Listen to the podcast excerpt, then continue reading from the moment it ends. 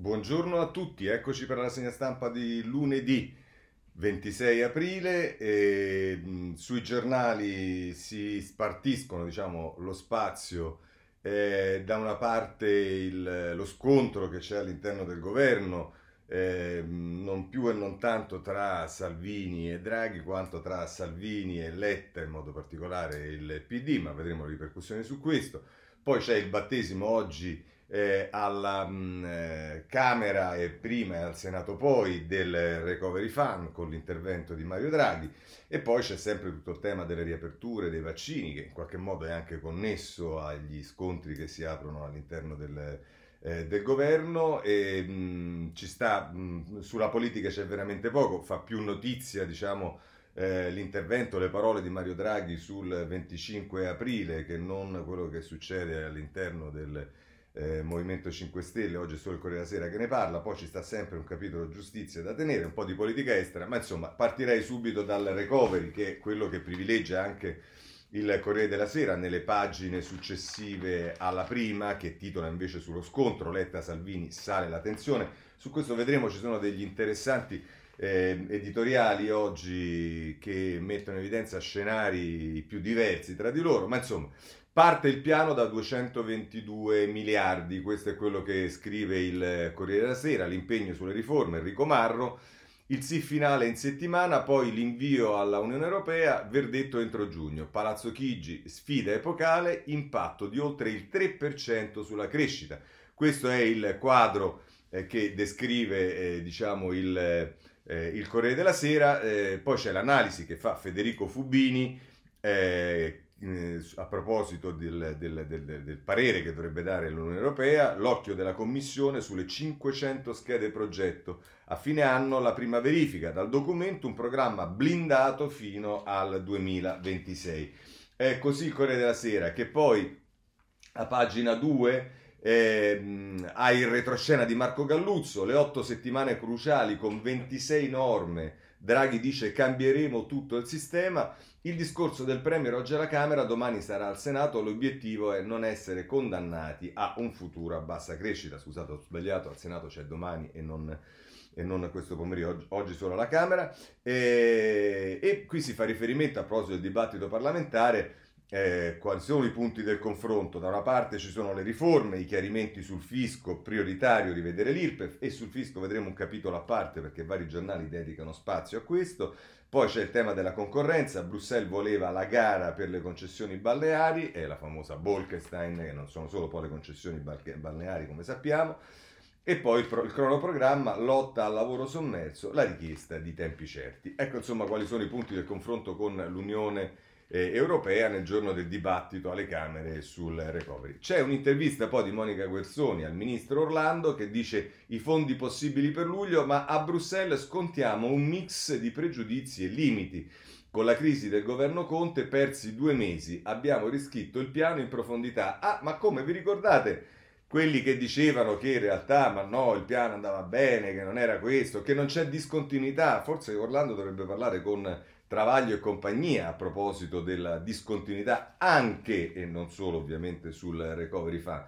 E dice tra l'altro, a proposito dell'utilizzo del nero, contro la piaga del lavoro sommerso c'è stato un rafforzamento, abbiamo potenziato meccanismi e strutture di controllo. A proposito del lavoro, voi sapete che Orlando è il ministro del lavoro. E poi più dal punto di vista politico, l'alleanza con i 5 Stelle, ritengo che l'alleanza con il Movimento 5 Stelle sia sempre più possibile, si apre uno spazio per il PD, non bisogna tergiversare. Ma vedremo che poi nell'analisi di Paolo Mieli si va oltre addirittura alla possibilità di un'alleanza col Movimento 5 Stelle. E poi c'è una botta e risposta tra il leader della CGIL, Landini, che vuole che si vada in pensione a 62 anni, e giustamente la Fornero che domanda ma chi paga? Va bene, questo è quello che ci dice il Corriere della Sera. Repubblica mette in evidenza che dentro lo scontro, ma poi lo vedremo nel capitolo delle riaperture, dentro lo scontro con nel governo, Salvini non passa solo dall'astensione in Consiglio dei Ministri, ma va oltre e lancia una raccolta di firme. Salvini raccoglie firme contro il coprifuoco e il PD, ci dice Emanuele Lauria, dice o dentro o fuori. Il leader della lista lancia una mobilitazione su Facebook per abolire il limite delle 22 stabilito dal governo, che però sostiene, e Fratelli d'Italia vuole la conta in aula. Insomma, questo è il quadro che ci delinea, ma lo vedremo poi più direttamente quando affronteremo lo scontro all'interno del governo. La Stampa dedica a questo le due pagine successive alla prima. Draghi porta il recovery in Parlamento, partiti pronti alla battaglia su tasse e giustizia. Il Presidente del Consiglio parla di piano epocale, scrive Lario Lombardo, flat tax e prescrizione, i primi ostacoli sulla via delle riforme. E nel retroscena di Marco Bresolina, interessante, l'inviato da Bruxelles della Stampa, dice: Bruxelles era decisa a dare più tempo, ma Mario ha voluto chiudere subito. La Commissione voleva negoziati più lunghi per blindare il testo in vista dell'esame dei governi. E dice Bresolini, la Commissione europea avrebbe preferito aspettare qualche giorno di tempo in più il piano italiano per avere maggiori certezze sul cronoprogramma delle riforme, in modo da dissipare ogni minimo dubbio e blindare il testo in vista dell'iter di approvazione. Ma la scelta del governo di voler spedire tutti i costi i file entro fine mese è considerata comprensibile. L'intervento del Premier, che ha dato una garanzia politica sull'attuazione delle riforme, ha convinto Bruxelles a mettere da parte le richieste di ulteriori chiarimenti. Speriamo soltanto che Roma non abbia giocato troppo presto la carta Draghi, si lascia scappare una fonte dell'Unione Europea, ricordando che questa è solo la prima tappa del percorso di approvazione e che ci saranno altri passaggi dietro i quali potrebbero nascondersi delle insidie. E poi, a pagina 3, c'è l'intervista che Gabriele De Stefani fa alla ex ministra Fornero, Elsa Fornero, che dice: l'Unione Europea si fida del Premier, non di Roma. Sbagliata l'ambiguità su quota 100. E ancora dice: il difficile arriva adesso, il governo non deve farsi condizionare dall'assalto dei partiti. E c'è sempre un po' un approccio che la Fornero, che come ricorderete è stato un ministro tecnico del governo Monti, veramente tecnico, di guardare un po' i partiti come una cosa della quale si può tranquillamente fare a meno, che francamente non è proprio così. E comunque dice: la Commissione si è fidata di Draghi per le riforme attese da 30 anni. Partiti all'angolo? Bene, dice la Fornero. Ecco, ci permettiamo di dissentire, perché poi non è che i partiti devono tutti giocare un ruolo devastante o di distruzione, ma i partiti possono giocare e devono giocare anche un ruolo di straordinaria importanza nella politica, se no che cosa rimane? Va bene, ma comunque sulle pensioni serviva un impegno di lungo periodo, la priorità è il lavoro, non le uscite anticipate. Questo è il pensiero da sempre di Elsa Fornero, e lo registriamo in quanto tale. Andiamo avanti perché voglio segnalarvi il titolo di Libero che la prima pagina è già di per sé. Per restituire i prestiti dell'Unione Europea ci vogliono 37 anni di sacrifici. Bruxelles introdurrà 4 nuovi prelievi fiscali per recuperare i miliardi che ci allunga, da pagare fino al 2058. Alla fine è una partita di giro, ma se usiamo male i soldi siamo fritti. Questo è il recovery, non è proprio un affare, questo è Libero, che poi appunto prosegue con Alessandro Giuli, oltre che nella pagina 2 ma anche nella pagina 3, ma quale affare, i prestiti UE li ripagheremo fino al 2058. Voglio segnalarvi ancora, e per chiudere, a pagina 13 della Repubblica, un'intervista alla ministra del Sud Carfagna, che dice: al Sud oltre 200 miliardi, occasione unica per unire l'Italia. Siamo tutti a un bivio, non si può mettere a repentaglio il futuro per qualche migliaio di like in più sui social. E questa è la posizione della ministra del Sud Carfagna sulla Repubblica. Ma allora andiamo direttamente con i piedi del piatto, andiamo a vedere qual è e come si svolge e quali sono le ragioni dello scontro all'interno del governo, in particolare, come abbiamo visto sul Corriere della Sera, Letta-Salvini sale la tensione, e tra questi due sembrerebbe esserci il principale scontro. E vediamo a pagina 6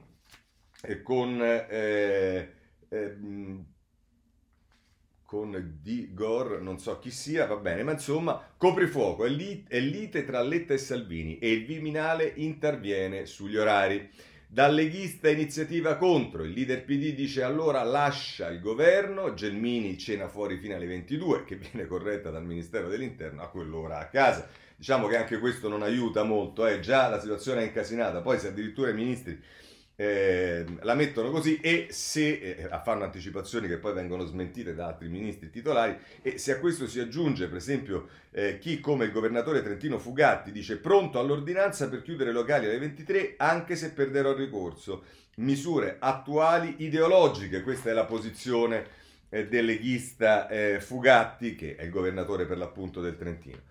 Se volete poi capire le ragioni di questo scontro, a pagina 7 ci sono due pezzi, uno di Monica Guerzoni e uno di Cesare Zapperi. Il primo parla di Letta, colpo su colpo firmiamo la ruspa, la strategia di Enrico punta sulla identità e si riportano qui alcune affermazioni di Letta, non può ripetersi la scelta di non votare Salvini, deve trarre le sue conclusioni, chi non vuole stare al governo non deve starci. E noi Dem sosteniamo l'esecutivo, ma se verranno varcate delle linee rosse, la nostra durezza sarà a prova di diamante. Mamma mia, così proprio la mettiamo. E invece Zapperi ci parla di Salvini, Matteo ha trovato un altro antagonista e il prossimo fronte è quello dei migranti. Il segretario del PD non si fida degli italiani, dice Salvini, e li vuole ancora chiusi in casa. Io mi fido e vorrei che tornassero a vivere. E ancora, dice Salvini, per la sinistra due persone che cenano al ristorante sono mezzi criminali, ma le masse con le bandiere rosse in piazza sono ok. E qui si fa riferimento a, vedrete da qualche parte quando si parla del 25 aprile, si parla anche come si dice, delle manifestazioni che ci sono state un po' affollate con assembramenti e va bene.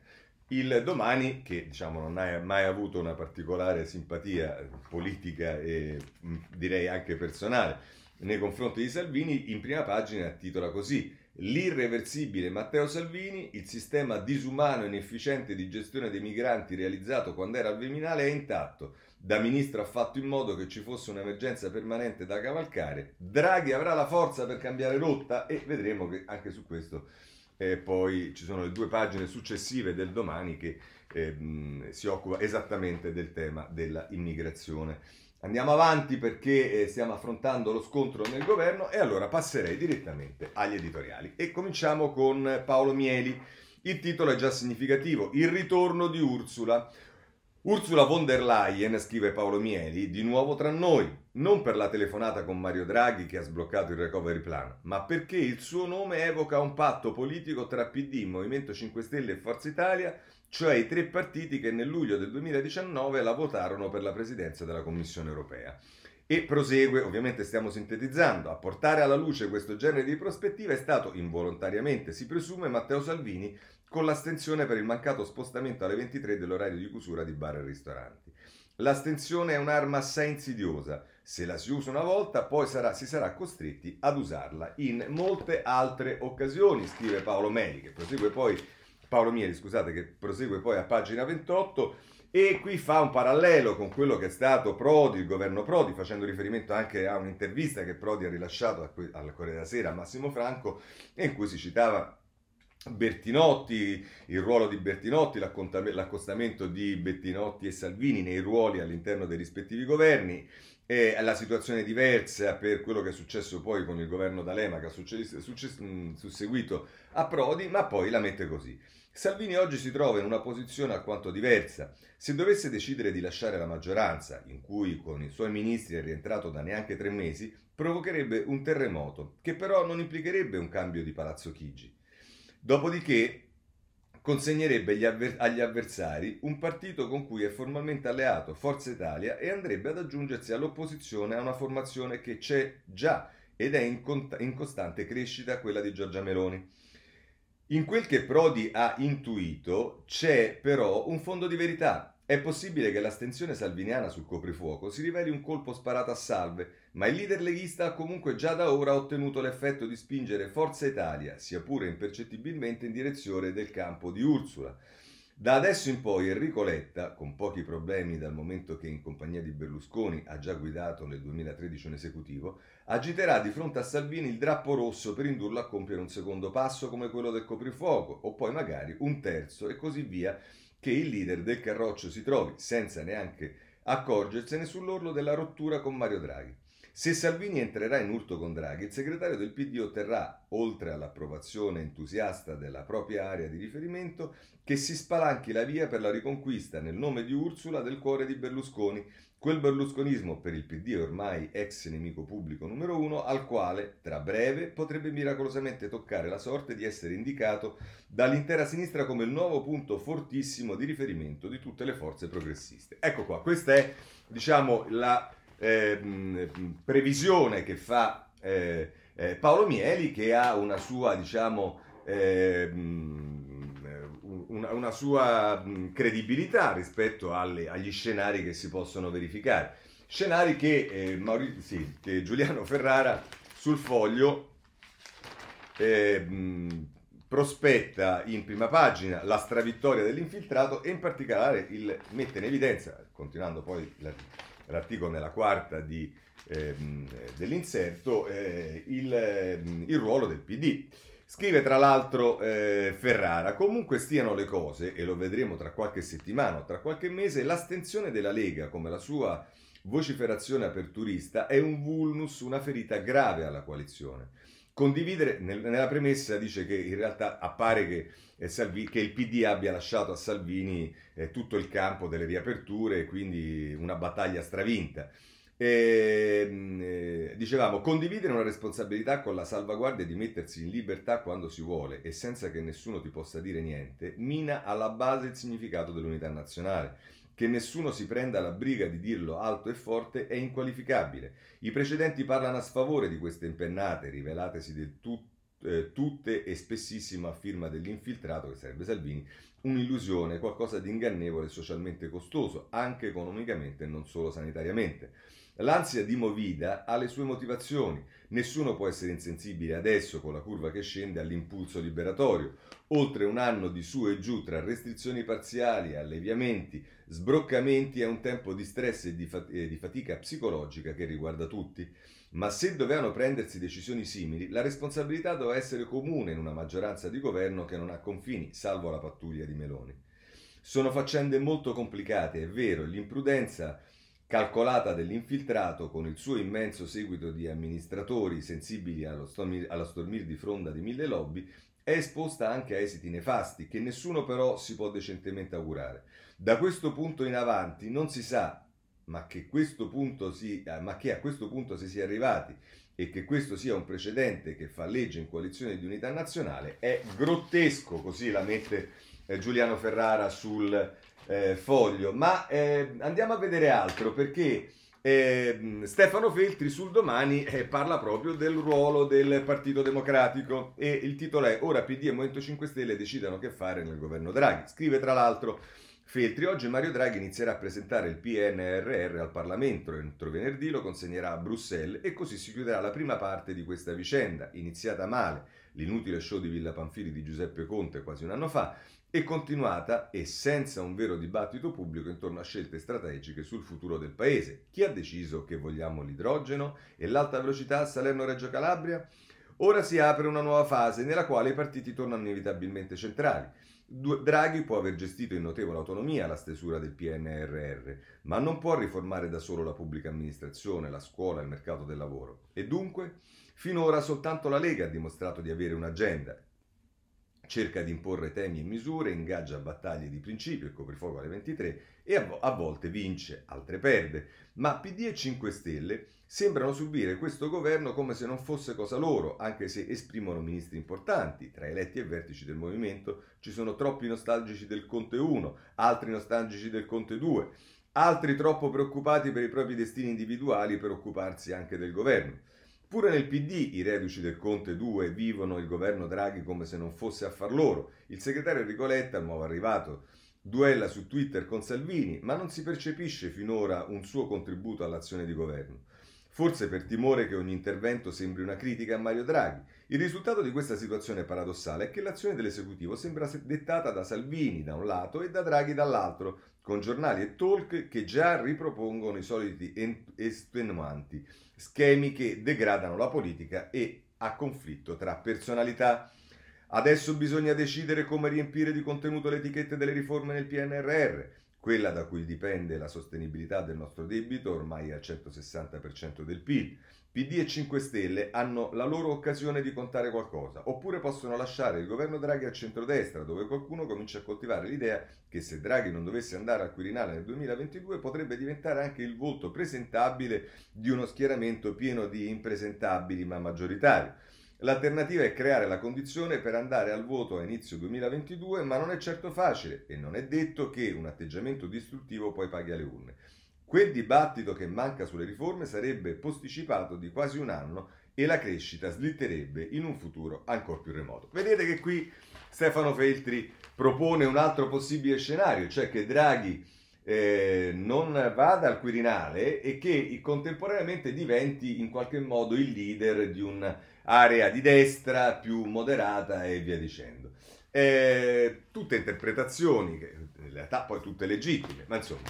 C'è anche Geremicca sulla prima pagina della Stampa e l'indipendenza dell'ex burocrate che si occupa, andiamo poi a pagina 19, più direttamente di Draghi e fa riferimento al discorso fatto, se non sbaglio, il 25 aprile, dice un discorso onesto, nessuna tentazione di letture storiche originali, pochissima retorica, nessun volo pindarico e colpisce infatti che a far titolo sui giornali, ma a buon ragione, siano affermazioni condivisibili e sensate da sembrare perfino scontate, banali. Dice Draghi, ai tempi del fascismo e poi della Resistenza dobbiamo ricordarci che non fummo tutti noi italiani brava gente. E aggiunge, di fronte a quell'orrore non scegliere è immorale. La conclusione è netta. Constatiamo con preoccupazione l'appannarsi dei confini che la storia ha tracciato tra democrazie e regimi autoritari, qualche volta persino tra vittime e carnefici. C'è qualcuna di queste affermazioni, si domanda Geremicca, che possa essere seriamente contestata? Oppure qualcuno che, in tutta onestà, se ne possa sentire offeso?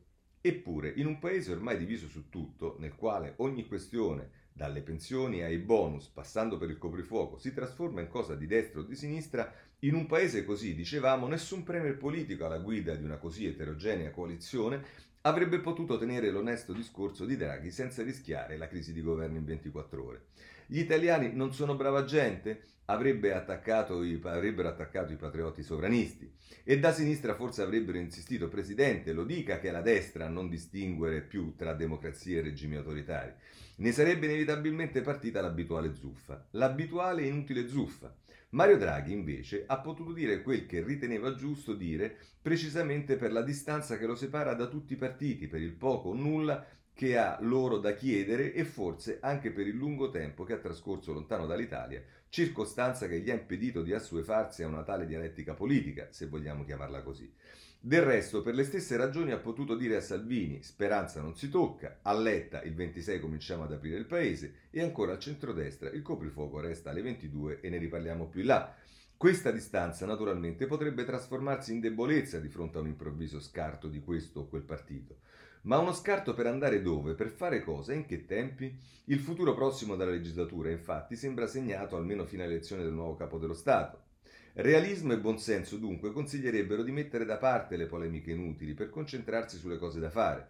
Ieri, almeno per la festa della liberazione, è andata così e si può dunque festeggiare l'aver evitato un altro scontro su quali gli italiani sono stati brava gente e quali no. Per saperlo poi non occorreva che arrivasse Draghi, bastava e basta un libro di storia. Così Geremicca, vedremo che poi in realtà non è stata una cosa gridata, ma qualche, distinguo anche sul 25 aprile c'è stato. Chiuderei con Cerasa, che sul Foglio la prende da un altro, punto. Intanto comincia in prima pagina le incompatibilità tra Salvini e Draghi e gli errori del PD. Ritorniamo agli errori del PD. Scrive Cerasa, il rapporto tra Matteo Salvini e Mario Draghi è forse il tema più interessante da mettere a fuoco per provare a lanciare in avanti la palla del dibattito politico nazionale. Il Partito Democratico fino ad oggi, con la complicità del Movimento 5 Stelle, è riuscito nel miracolo di regalare alla Lega Di Salvini l'agenda del post-pandemia, e per quanto questo governo sia tutto tranne che il governo di Salvini, è evidente che di fronte a un partito che si concentra sul passato può capitare che il partito che non parla di passato possa essere considerato come quello che parla di futuro. La Lega di Matteo Salvini, come abbiamo visto, si è intestata il tema delle riaperture, anche a costo di mettere in scena un litigio a tratti ridicolo sul tema delle riaperture, e lo ha fatto alla luce di un calcolo politico persino comprensibile. La Lega, dopo le sue scorrazzate anti-euro, ha un bisogno matto di accreditarsi come il partito del PIL, e il ragionamento di Salvini è che più la Lega si pone come il partito che non vuole chiudere, e più possibilità ci saranno che l'Italia produttiva possa identificarsi un po' di più nella Lega e un po' meno nel PD.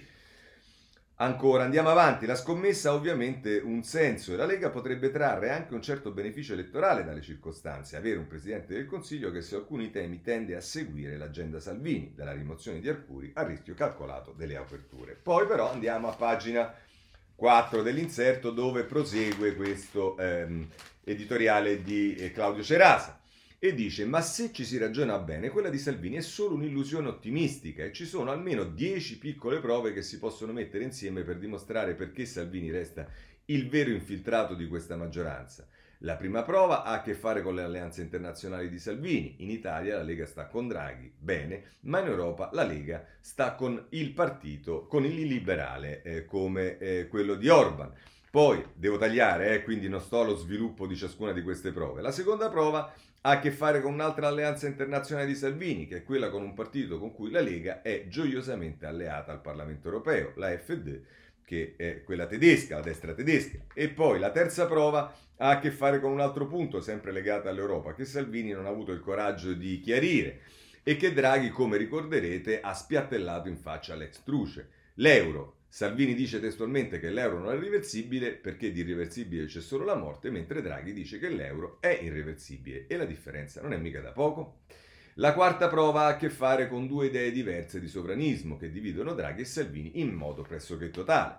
La quinta prova ha a che fare con un modello di riforma fiscale a cui Draghi sta lavorando, che si trova agli antipodi rispetto al modello di riforma fiscale proposto fino ad oggi da Salvini, che sarebbe la flat tax.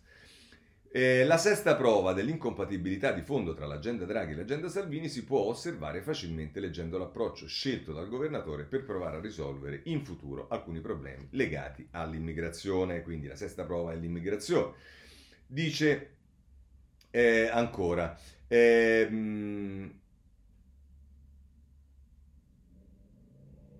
La settima prova dell'incompatibilità di fondo tra Salvini e Draghi ha a che fare con un tema economico che sarà centrale nel piano di ripresa e resilienza nazionale. Salvini è convinto che la sciagura dell'Italia negli anni pre-pandemici sia stata la presenza nel nostro paese di un eccesso di liberismo, mentre Draghi è convinto che una delle ragioni della bassa crescita italiana negli ultimi anni sia stata proprio la scarsa concorrenza. L'ottava prova dell'incompatibilità di fondo tra Salvini e Draghi ha a che fare con la presenza sul terreno di gioco di due visioni diametralmente opposte sul tema dello sviluppo dei vaccini. E la nona prova, piuttosto evidente, dell'impossibilità di far coincidere l'agenda Draghi con l'agenda Salvini ha a che fare con uno sguardo diverso che hanno Draghi e Salvini rispetto al tema del recovery fund. La decima prova dell'incompatibilità tra Salvini e Draghi ha a che fare invece con un tema legato alla fase che inizierà da oggi in Italia, con le riaperture che andranno a interessare la stragrande maggioranza delle regioni del nostro paese. E conclude così: Salvini e Draghi non hanno dunque molto da spartire, ma nonostante questo l'impressione è che l'agenda Draghi sia più vicina a quella di Salvini che a quella del PD. È un'impressione dettata da un'illusione ottica generata da un fatto elementare su cui forse il PD dovrebbe interrogarsi. La circostanza incredibile che sia sufficiente avere un partito che non parla di passato per essere considerato come quello che parla di futuro. Così Claudio Cerasa sul Foglio, e mette in evidenza come un po' avete visto in molti di questi editoriali anche il ruolo del PD, cioè si dice da molte parti che il ruolo di Salvini così importante in realtà è perché il PD un po' si vergogna o dà la sensazione di vergognarsi di questo governo. Bene, ma una dell'oggetto del contendere è esattamente quello delle riaperture, e così andiamo a vedere questo dibattito che prosegue ormai da parecchio tempo. Pagina 8 del Corriere della Sera, contagi in diminuzione, vittime sotto 400, questo è scusatemi, è la parte che ci dà un po' il quadro della situazione ieri, ma sapete sempre che poi i risultati che si danno il lunedì sono quelli relativi al fine settimana, e sono sempre un po', diciamo, particolari. Ma poi Fiorenza Sanzanini si occupa di rispondere a domande e risposte che si pone lei stessa, ma servono per instradare, diciamo, chi legge su che cosa si può o non si può fare, fino a che ora è consentito rimanere al ristorante, al bar si può stare al banco, insomma. Sono 25 domande e risposte che, se volete, trovate sul Corriere della Sera. E poi però Antonio Polito affronta il tema dei ristoranti. Mangiare fuori, quel simbolo di vita italiana. Da oggi bar e ristoranti, ma solo all'aperto, presidio di una cultura dello stare insieme imitata nel mondo, nonostante le polemiche. Così Polito sul Corriere della Sera. Andiamo a vedere La Stampa. In questo caso andiamo a pagina 8, folla, feste e multe, 3/4 d'Italia al test delle riaperture. Da oggi 15 regioni, scrive Flavia Amabile, tornano in zona gialla. Nell'ultimo weekend rosso, sanzioni da nord a sud. E poi ci stanno tutti quelli che protestano perché vogliono, per esempio in piazza anche i promessi sposi, siamo dimenticati dallo Stato. A Roma e in altre città la protesta del settore vale 67 miliardi l'anno, insomma mica poco, nonostante il calo dei matrimoni, evidentemente. E vabbè, e poi qui ci sta a pagina 9 lo scontro tra Salvini e Letta. Invece a pagina 10 il ritorno del pubblico in cinema, teatri e musei, l'appello degli artisti, adesso non lasciateci soli. È Michela Tamburrino che dice via al piano del governo con spettatori contingentati. Milano batte tutti sul tempo, oggi alle 6 proietta Caro Diario. Sono circa 120 su 1400 le sale che riapriranno le porte, pari al 15% di quelle in zona gialla. E qui ci sono diciamo due interviste messe in parallelo. Una è l'attore Massimo Popolizio, grazie alle sovvenzioni riaprono gli statali, tutti gli altri sono al palo. E poi Lina Sastri, che è Scena con Medea per me, dice ora si può sopravvivere con piccole produzioni dal budget molto ridotto. Questo è quello che ci dice La Stampa. Il Giornale. Ora, il Giornale, che ha attaccato Salvini, però fotografa la situazione. Gelo sul coprifuoco. Il centrodestra chiede niente multe e a tavola fino alle 22, ma il sottosegretario all'interno Grillino dice nessuna deroga. Ora, il sottosegretario che sconfessa una ministra non è, anche dal punto di vista, diciamo, della prassi istituzionale, non è esattamente la cosa migliore, ma insomma. Andiamo a vedere, scontro nel governo su coprifuoco e orari. Gelmini dice niente multe a tavola fino alle 22, ma il Viminale gela. Il sottosegretario Sibilia, che, diciamo, ricordiamoci sempre che è quello che non mi ricordo se diceva che non c'era stato lo sbarco sulla Luna, ma insomma vabbè, contro l'interpretazione soft del ministro, è tassativo essere già a casa. Speranza apre a nuove rivalutazioni, Locatelli e CTS dice non siamo sadici, tra 2 settimane vedremo l'impatto. E va bene, insomma,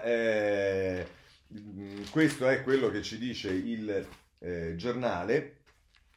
Chiudiamo con questo capitolo con Il Messaggero, che fa il titolo di apertura su questo. Coprifuoco, stop del Viminale. Il viceministro degli interni alla Gelmini, vietato restare ai tavoli dei ristoranti fino alle 22, ma Palazzo Chigi dice controlli soft, tensione nel governo. E poi Letta Salvini l'abbiamo già visto, ma insomma è frenata del Viminale. A pagina 2 mette Il Messaggero nell'articolo di Marco Conti e Cristina Mangani.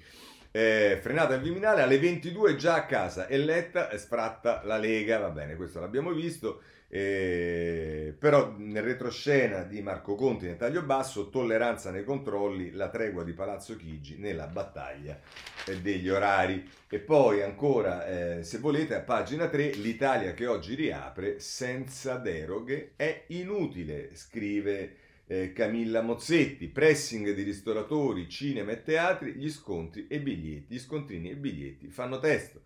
Nelle sale, ultimo spettacolo alle 19, molti di noi chiusi per il coprifuoco. Va bene, insomma, da Lazio alla Lombardia, libertà e limitazioni in giallo. E qui, se volete, ci sono tutte le cose che potete trovare, ma insomma sono tutte cose che vedrete ancora, di cui si parlerà nei prossimi giorni, così come si parlerà della Green Pass, e ne parla oggi Il Messaggero con Marco Evangelisti a pagina 5. Green Pass, dopo la mobilità si pensa a sport e concerti. Oggi primo test per gli spostamenti, ma l'obiettivo è un utilizzo ampio della card. Lo strumento potrebbe garantire eventi covid-free aspettando il certificato vaccinale. È la circolare della polizia oggi sulla Green Pass per chi si muove. Dice come funziona? Si rischia di discriminare chi, non per scelta ma perché ancora le dosi dei vaccini non sono sufficienti per tutti, sta aspettando di essere immunizzato. E la risposta alla domanda che si fa al Messaggero è no, perché all'interno del certificato verde rientrano altre due opzioni. La prima riguarda coloro che in passato sono stati contagiati e non sono più positivi. La seconda è legata all'esecuzione di un tampone molecolare o antigenico, ovviamente con esito negativo nelle ultime 48 ore. Ora, francamente, la tranquillizzazione e la risposta che dà il Messaggero, per quanto mi riguarda, non toglie invece il fatto che ci sia una evidente discriminazione, perché diciamo chi ha questa Green Pass, chi ha avuto il Covid, e tendenzialmente, diciamo, ovviamente non è che tutti quelli che hanno avuto il Covid sono stati imprudenti e compagnia bella, comunque diciamo lo hanno preso, e anzi molti se lo sono preso anche perché pensiamo all'RSA, ma insomma, però diciamo quelli che hanno avuto il Covid, poi quelli che hanno avuto il vaccino, e qui sappiamo perfettamente che i giovani, per esempio, tra virgolette, sono obiettivamente discriminati, perché la scelta sensata di privilegiare tutte le persone fragili, gli anziani e via dicendo sta portando al fatto che per i giovani, per quelli tra i 20 e i 40 anni, ha voglia aspettare per avere il vaccino. E la penalizzazione nei confronti dei giovani, e questo vale anche però per le famiglie. Voi pensate se una famiglia si deve spostare per un fine settimana da una città all'altra, una famiglia media di 4 persone, quando va bene gli costa 80 euro il tampone, perché 48 ore non bastano anche per il viaggio di ritorno, quindi gli costa 80 euro per andare, più 80 euro per tornare, più il biglietto del treno per tutti quanti. Francamente diventa... Poi per i giovani che volessero andare... nelle zone gialle dove si possono spostare e via dicendo, pensate che vuol dire farsi un tampone, ripeto, quando va bene di 40 euro tra andata e ritorno, cioè obiettivamente c'è nei confronti in particolare dei giovani. Vabbè, ma insomma, questo è come si chiama, la Green Pass, e va bene. Ci sono i vaccini. E qui ci sono delle, diciamo, non voglio dire delle novità, però delle aspettative interessanti, perché intanto si parla di Milano, stop ad AstraZeneca e Lombardia, rimaste scorte solo per i richiami. Prime dosi, da oggi si procede con Pfizer e Moderna a Milano, al via l'hub vaccinale più grande d'Italia. Avete visto che c'è una concorrenza tra Roma e Milano, tra Lazio e la Lombardia, doveva essere quello di Valmontone, il più grosso, adesso è diventato quello di Milano. E però qui c'è Figliuolo, ancora taglia le forniture, ma giovedì supereremo le 500.000 vaccinazioni. La previsione di Figliuolo, protetto il 45% degli over 70. Allora, teniamocela a mente, perché vedremo, venerdì dovremo leggere sui giornali che si è arrivati a 500.000 vaccinazioni, e se ciò fosse vero, anche se con i risultati già di questi giorni è del tutto evidente che anche qui c'è una grande discontinuità, ma voi pensate cos'era il piano vaccinale del governo Conte e pensate che cosa è stato messo in piedi per arrivare effettivamente, nonostante i tagli, le restrizioni, i ritardi e compagnia bella, se ci si arriverà a 500.000 vaccinazioni al giorno. In questo, sul Corriere della Sera viene messa non a caso in parallelo invece quello che sta accadendo in India, catastrofe India, l'Italia vieta gli ingressi, 1 milione di persone contagiate in tre giorni, gli ospedali non hanno più ossigeno, mano tesa da Europa e Stati Uniti. E Laura Cuppini, nelle domande e risposte, parla e affronta il tema della variante. Quanto è pericolosa la variante ed è presente anche da noi? Cosa sappiamo del ceppo attivo nel subcontinente e come combatterlo? Questo è quello di cui si occupa il Corriere della Sera, che a pagina 10-11 affronta il tema anche delle varianti. A pagina 11 della Stampa c'è un'interessante intervista a Seth Berkley, che è l'epidemiologo che guida la Global Alliance for Immunization, Avremo altre pandemie, bisogna prepararsi. Le mutazioni sono un rischio globale, più fondi per le dosi o non ne usciamo. Dice: l'epidemia si può vincere solo a livello mondiale, rapidi o le varianti prenderanno il sopravvento. Abbiamo raccolto 6,7 miliardi di dollari per fornire vaccini ai paesi più poveri, ma occorre molto di più. E va bene, questo è quello che ci dice La Stampa. E vorrei chiudere con Il Foglio, perché Il Foglio oggi dedica il paginone, come hanno fatto La Stampa sulla giornata della Terra l'altra volta, ma come ha fatto già Il Foglio in altre occasioni. La prima pagina, che è poi prima, seconda, penultima e ultima, ma insomma il foglione di apertura è: l'ottimismo del futuro negli occhi di chi si vaccina, ecco l'unica precauzione che conta, vaccinare, vaccinarsi. Una galleria di ritratti sull'Italia che torna a sognare. È Nanni Fontana che se ne occupa sul Foglio. Chiudiamo così anche il capitolo vaccini e passiamo a una a due temi che sono temi molto delicati. Le RSA, vedete che c'è una valutazione positiva sul raggiungimento di vaccini, di vaccinazioni nelle RSA. Abbiamo letto nei giorni scorsi anche che dovrebbero essere il sintomo anche evidente di un calo di letalità all'interno delle RSA, via dicendo, ma in realtà la Repubblica con Brunella Giovara dedica due pagine a i dimenticati nelle RSA. I neurologi senza contatti, la salute mentale peggiora del 60%, disatteso il via libera agli incontri del governo, il Trentino fa eccezione e i risultati positivi si vedono. Lasciamo che si abbraccino con i familiari e senza barriere di plastica. Dopo 10 mesi di mutismo assoluto, una nonna ha visto la nipote e ha ripreso a parlare. E insomma, è Livio Del Bosco, che è il direttore generale delle case di riposo in Trentino. L'Italia riapre, le case di riposo no, e per 300.000 anziani, tutti vaccinati, l'abbraccio con i figli resta un sogno negato. E insomma, dentro il tema delle RSA, poi c'è il tema delle RSA dove ci sono le persone che hanno disabilità di questo tipo. L'altro tema delicato è quello della scuola.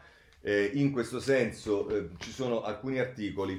Vi segnalo la Repubblica, pagina 8, la scuola è fragile ma un italiano su 2 ci crede ancora. Al termine di un altro anno a singhiozzo la fiducia è scesa ai minimi degli ultimi 20 anni, eppure sono proprio i giovani ad averne di più. Chi parla è Ilvio Diamanti con questo sondaggio che ha fatto a proposito della scuola, pubblicato sulla Repubblica a pagina 8. Anche Il Domani si occupa di scuola, nella fattispecie a pagina 7.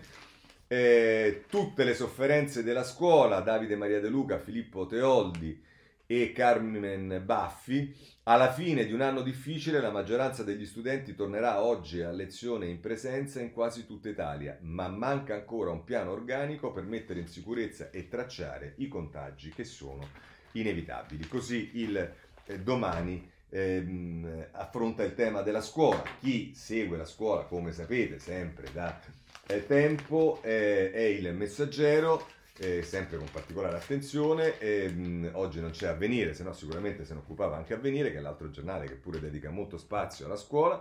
Il Messaggero con Lorena Loiacono: scuole per 1 su 5 presenze sotto il 70%, non abbiamo gli spazi.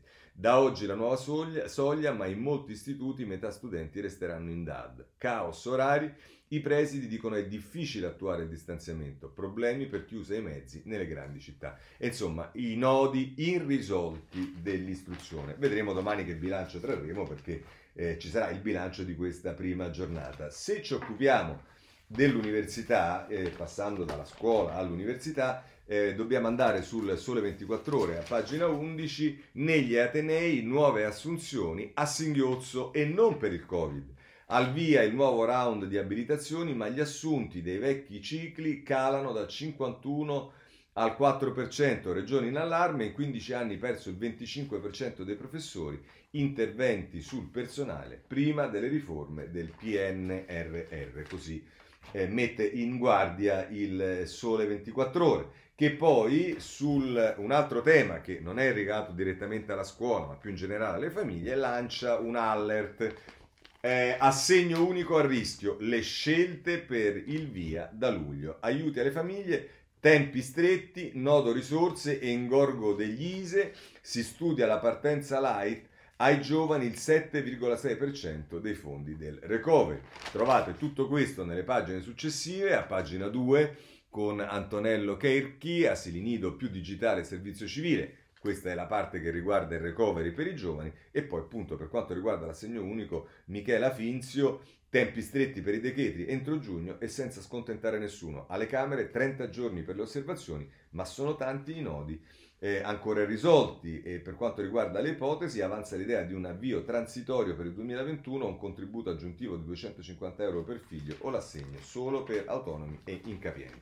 Vedremo, d'altra parte c'erano in molti che avevano denunciato il tema della ristrettezza dei tempi per quanto riguarda i decreti attuativi dell'assegno unico, e questo in qualche modo sta emergendo. Un dibattito che è aperto e che vedrete, è chiaro che adesso con l'avvio del recovery poi c'è tutta la parte delle riforme, e queste saranno oggetto di grande discussione, ci auguriamo, non solo in Parlamento ma sui giornali, tra gli addetti ai lavori. Uno di questi temi è il fisco. E il giornale la mette così: allarme virus, riforma del fisco entro luglio, il rischio è quello di nuove stangate. Il recovery prevede un decreto legislativo per la revisione IRPEF, tra le ipotesi IMU prima casa, capital gain e flat tax al 23%. Il nodo del DDL concorrenza, sparisce lo stop a quota 100. Beh, questi sono degli anticipi, poi vedremo effettivamente, oggi lo vedremo poi in aula come sarà questo benedetto recovery, e vedremo, perché c'è tutto il tema del super bonus, per il quale avete visto si è trovata una soluzione, sarà finanziato con la manovra d'autunno, ma insomma del fisco si occupa anche il Sole 24 Ore. Fisco, l'algoritmo contro l'evasione. Le entrate puntano ad utilizzare le tecnologie più evolute per affinare le analisi sui dati dei contribuenti e rendere più precise le valutazioni di rischio. Possibile valorizzare anche il vastissimo patrimonio informativo dell'amministrazione. Questo è l'utilizzo dell'intelligenza artificiale da parte del fisco. Sul Messaggero voglio segnalarvi il tema pensioni, perché avete sentito quota 100 viene abolita, quota 100 non viene abolita, quindi bisognerà anche in questo vedere che cosa effettivamente succede. Comunque il Messaggero a pagina 7 dice: pensioni per la flessibilità dal 2022, ora si tratta su quota 41. Il PNRR sfuma i riferimenti alla previdenza, soluzione possibile per il dopo quota 100. Accanto alle misure per i lavoratori usuranti, allo studio un'uscita con i soli contributi. E nel taglio basso, questo era lo scenario 1, poi c'è lo scenario 2, che nello scenario 2 parlava Luca Cifoni, nello scenario 2 invece è Michele Di Branco, dal modello tedesco alle 3 aliquote, così può cambiare l'IRPEF. Si guarda lo schema che prevede imposizione personalizzata su ogni contribuente e calcolata con un algoritmo. Vabbè, vedremo, vedrete che anche sul tema della riforma del fisco e delle pensioni, e vedrete anche della pubblica amministrazione, se ne parlerà molto. Oggi Libero, a proposito però di soldi, di come vengono spesi i soldi, ne dobbiamo dare notizia, perché a pagina 9, crescono le spese militari per non fare le guerre. Nell'anno della ritirata dall'Afghanistan, la legge di bilancio prevede per il 2021 addirittura un incremento di fondi dell'8%. Armi e missioni ci costano 25 miliardi. Questa è la denuncia che fa Libero, e vedremo anche questo se effettivamente avrà una sua riscontro nei prossimi giorni. Bene, parlavamo del 25 aprile, quello che ci introduce un po' poi al capitolo della politica, ne parlano ovviamente tutti i giornali, prendiamo in particolare la Repubblica, pagina 14, il 25 aprile di Draghi, gli italiani non furono tutti brava gente, ma questo l'abbiamo visto anche in alcuni editoriali, in particolare in quello di Geremicca. Il premier al Mausoleo della Liberazione di Roma, nell'ex carcere nazista di Via Tasso, no a revisionismi, e Mattarella che dice i valori della resistenza ci sostengano anche oggi. E poi c'è un'intervista di Concetto Vecchio a Geole Mancini a 101 anni, ho ancora l'incubo del nazista che mi interroga, intervista alla partigiana sopravvissuta a Via Tasso, questo sulla Repubblica. Andiamo sulla Stampa, perché quello che vi dicevo all'inizio, si dice no, non c'è stata differenziazione, dicendo, ma secondo la Stampa, almeno per quello che scrive Alessandro Di Matteo a pagina 6, il gelo della destra per le celebrazioni, ora dateci più libertà contro il Covid. La lotta del 45 è sovrapposta a quella contro le restrizioni e il lockdown da pandemia. E si parla della Meloni che dice: appello a tutti coloro che credono nel valore della libertà, aiutateci ad abolire i divieti serali. Beh, francamente sì, diciamo paragonare, qui c'è tra l'altro, vi segnalo anche di spalla, pagina 7, Elly Schlein, che è la vicepresidente dell'Emilia Romagna, che dice: come possiamo festeggiare mentre degli esseri umani affogano nel Mediterraneo? E questo è un altro parallelo che ci porterà poi dopo a vedere anche il tema delle migrazioni. Movimento 5 Stelle, ma insomma partiti politici, scusate, Movimento 5 Stelle, posso segnalarvi solo a pagina 13 del Corriere della Sera, fronda nei 5 Stelle contro Conte, sul nuovo statuto deve dare garanzie, il lancio del nuovo Movimento 5 Stelle rischia di slittare. E scrive Emanuele Buzzi: neanche il tempo di annunciare il varo del progetto di rifondazione del movimento e già arrivano i primi grattacapi per Giuseppe Conte. L'ex premier si è detto fiducioso di poter organizzare un evento ai primi di maggio, ma la data è già a forte rischio per una serie di fattori. Anzitutto c'è il doppio nodo dei rapporti col russo da risolvere. E poi dice: l'altro fronte che l'avvocato dovrà sondare con attenzione nei prossimi giorni è quello dei parlamentari. I malumori, specie alla Camera, aumentano. Più si avvicina la pubblicazione dello statuto, più aumentano le voci critiche nei confronti dell'ex premier. C'è chi non ha gradito il post in difesa del superbonus, lui per primo non l'ha inserito nel recovery, si dice. C'è chi invece guarda con sospetto al ridimensionamento dei poteri di Beppe Grillo. Abbiamo fatto la guerra a Di Maio perché aveva troppo potere e ora come ne vuole, Conte ne vuole di più. Insomma, conclude così: visti i preamboli, conclude Buzzi, e gli aspetti legali, è arduo immaginare un varo operativo con tanto di kermesse online del movimento di Conte in tempi brevi, e c'è chi teme che un ulteriore slittamento possa complicare il tavolo delle alleanze per le amministrative, primo vero banco di prova per Conte, leader dei 5 Stelle. Vabbè, vedremo che succede.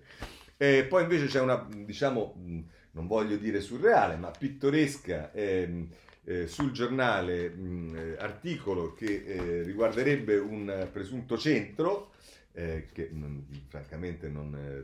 si contrappone un po' al ragionamento che ha fatto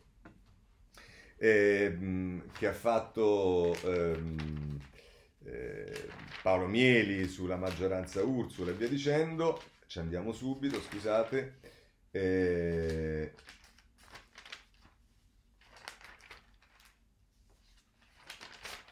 andiamo subito, è un modo, diciamo, un po',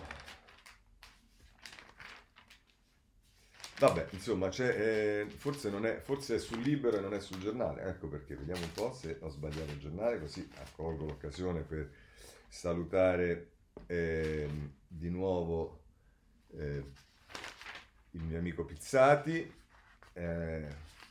no, non è manco qui, vabbè, insomma, c'è sul Giornale, da qualche parte che non trovo, un articolo che parla del possibile, di una possibile alleanza tra Forza Italia, Renzi, Calenda e compagnia varia, che però non trovo. Vabbè, comunque, insomma, è come se l'avessi letto, da qualche parte sta. Ve lo dico io, ho sbagliato, che forse sta sul Tempo,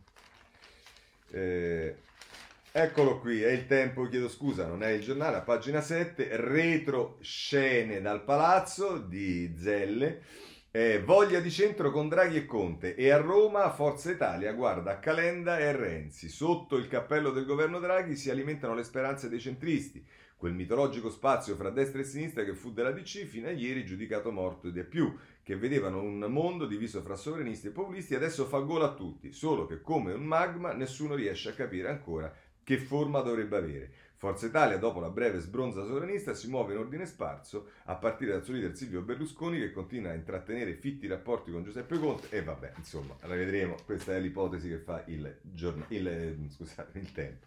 Bene, giustizia. Allora, giustizia, vorrei segnalarvi, anche perché stiamo andando rapidi, diciamo c'è il patto della giustizia, in generale sulla giustizia, andiamo subito sulla Stampa, perché La Stampa dedica anche la prima pagina, diciamo, a questo. E poi però, se si andiamo a pagina 4, patto per la giustizia. La ministra Cartabia chiede unità ai partiti, ma nella maggioranza le posizioni sono distanti. E qui vengono intervistati Walter Verini, grande occasione, accantoniamo tutti i totem e i tabù, che insomma detto dal PD non è male. Caliendo, ma non rinunciamo a una commissione d'inchiesta sulle toghe, che mi pare una risposta esplicita a Verini. E poi Ferraresi del Movimento Caliendo di Forza Italia, Ferraresi del Movimento 5 Stelle, la prescrizione non deve minare la certezza della pena. E vabbè, questo è quello che ci dice La Stampa, un dibattito che si apre certamente anche sulla giustizia, durerà anche a lungo. Il Tempo la vede così, sfida Draghi sulla prescrizione, Bechis sulla prima pagina del Tempo, quella sulla giustizia penale è l'unica vera novità del PNRR appena approvato dai ministri.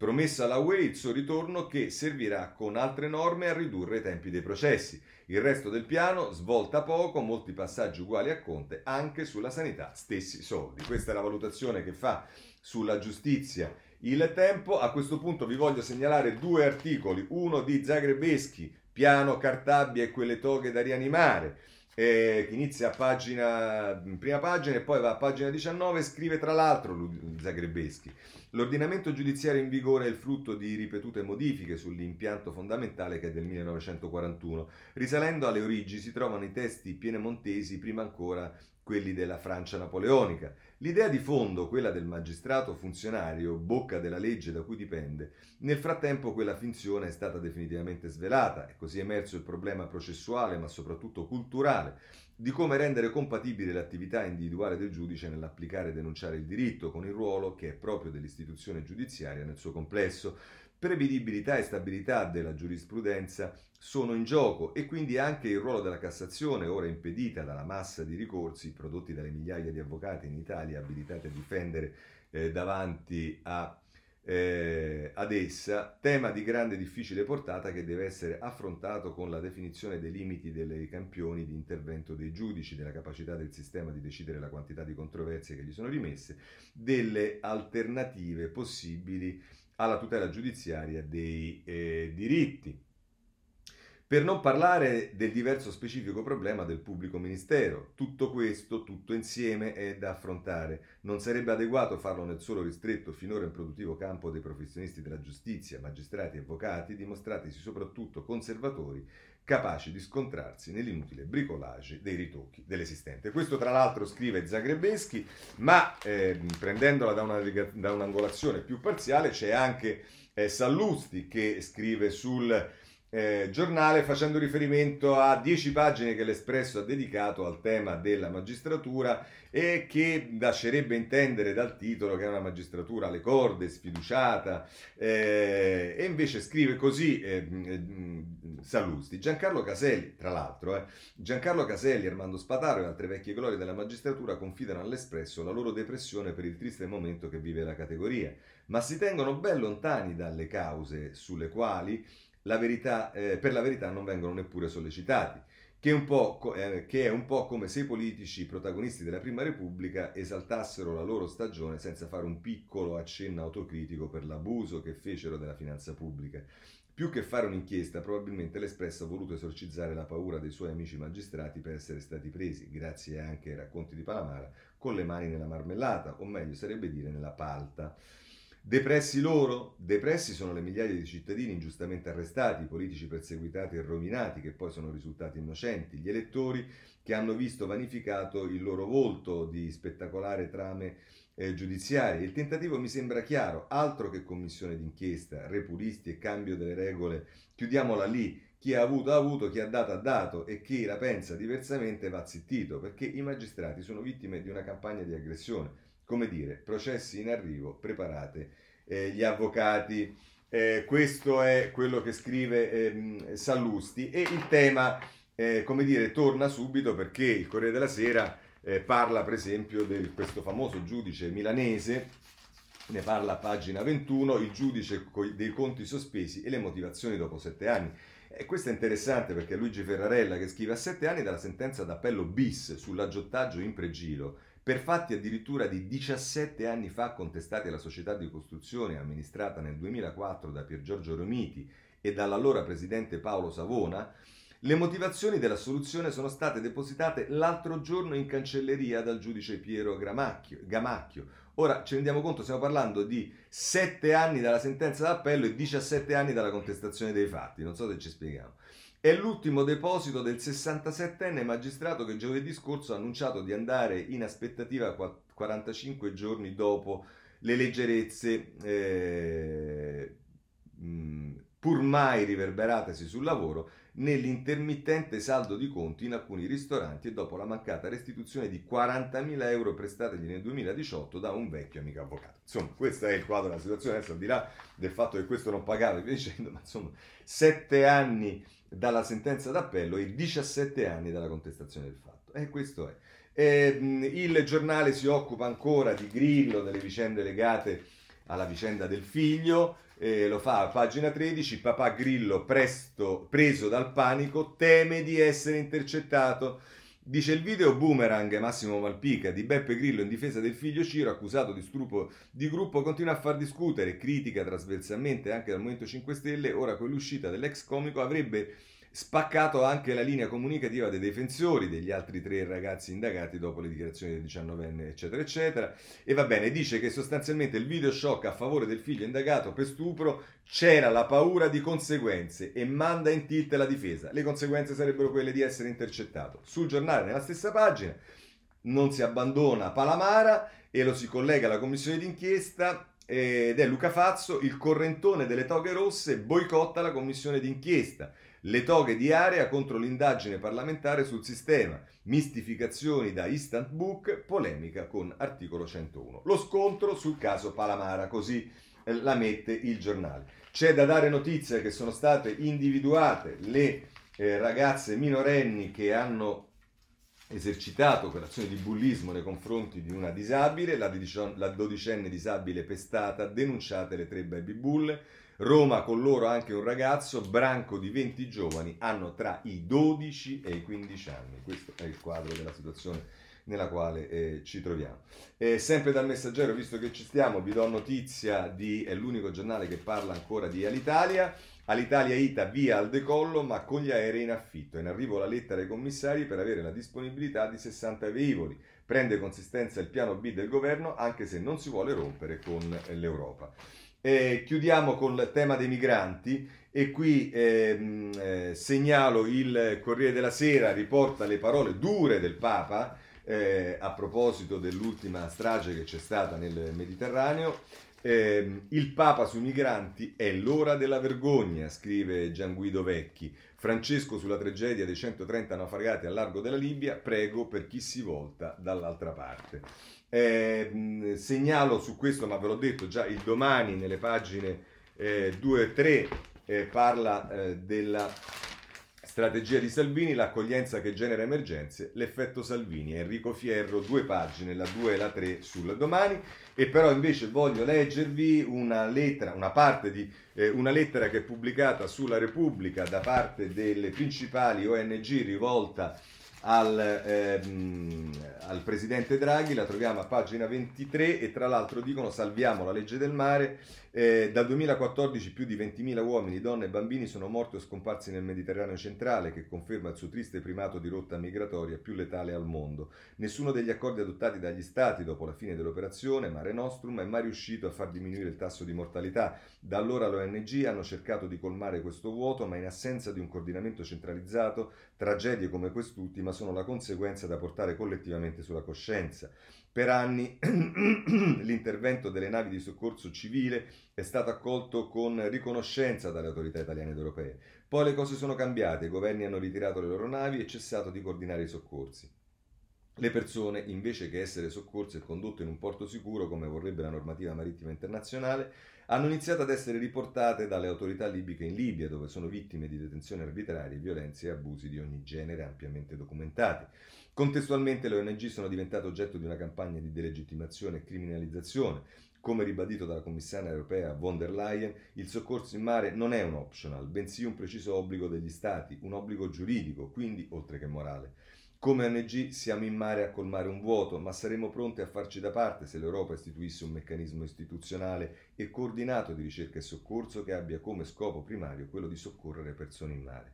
Signor Presidente, questa è la lettera rivolta a Draghi, le chiediamo un incontro per discutere quali iniziative concrete possano essere assunte dal governo, coinvolgendo l'Europa, affinché salvare vite umane torni ad essere una priorità e inaccettabili tragedie come i naufragi di questi giorni non si ripetano mai più. All'Anforna, Emergency, Medici Senza Frontiere, Mediterranea, Open Arms, Rescue People, Saving People, Sea Watch, SOS Mediterranea. Questo è l'appello delle ONG a Draghi. Segnalo che è stata uccisa una missionaria in Perù, ce ne parlano un po' tutti i giornali, ma in particolare è La Repubblica che ce ne parla a pagina 19 con un'intervista alla sorella